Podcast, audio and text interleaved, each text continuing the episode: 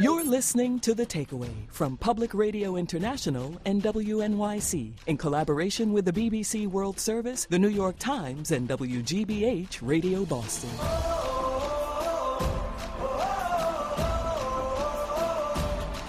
Oh man, that is great music. The World Cup kicks off in just a few hours in South Africa, and the music we're listening to is Waving Flag, the official song of the World Cup by Somali Canadian hip hop artist K'naan. Great. One of the great things about the World Cup, Todd, is the music because, Oh. I mean, Brazil is about music and South Africa, and uh oh. Uh oh, that's a different kind of music. Vuvuzela. That's my music for the World Cup Vuvuzela, there. That's the that's the horn that Todd has been blowing all morning. And a little, in just a few minutes, we're going to have um, Femi Oke on the South African response here in the states. And I know that you're looking forward to that conversation. Yeah, also. I'm looking forward to that conversation with Femi because I have to say, yesterday in the takeaway newsroom, Femi came up to me.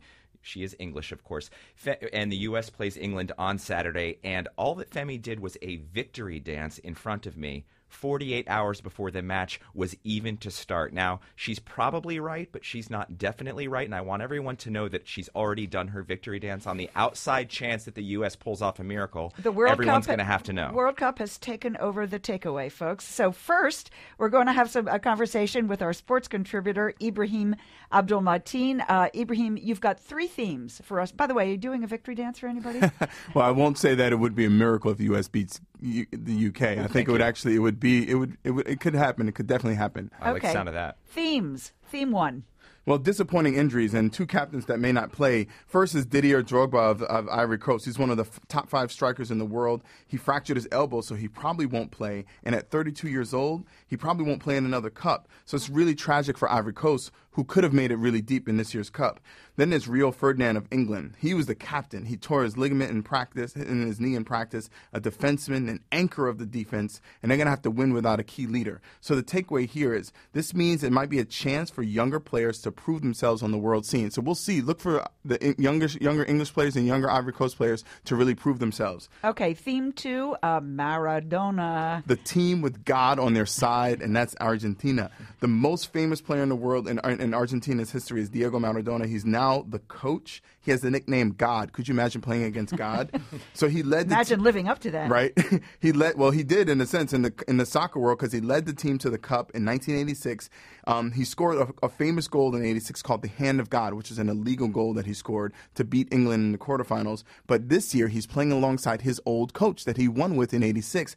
And the other ingredient for winning is Lionel Messi, who's the best forward in the world, the best striker in the world. He plays for Barcelona. Those those are the ingredients for them to go to the distance. Okay, third theme, it's in South Africa. Yes, it's in South Africa. Um, and you may you, you this is the year.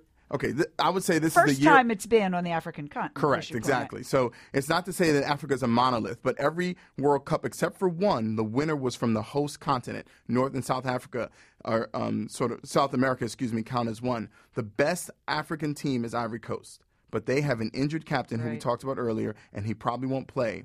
So, and- but they're also in the group of death with Brazil and Portugal. So that's uh, it's going to be tricky for them to get out. So, leading the way for the African continent are Ghana and Nigeria with the best shot. Now, of course, everyone is in the world is going to be rooting for South Africa. I know I'll be rooting for Home South team, Africa. home team. Exactly. But the dark horse here is Algeria, and Algeria beat Egypt to win the Africa Cup to get in. It was a very it was it was a, a political uh, story in, in in and of itself. So Algeria, look for Algeria to make some waves in this cup this year. All right, Ibrahim Abdul Matin. He's also written a blog post about the three themes he's looking for, the ones he's just talked about in this year's World Cup. You can read his tips on our blog at thetakeaway.org. Just click blog blogs.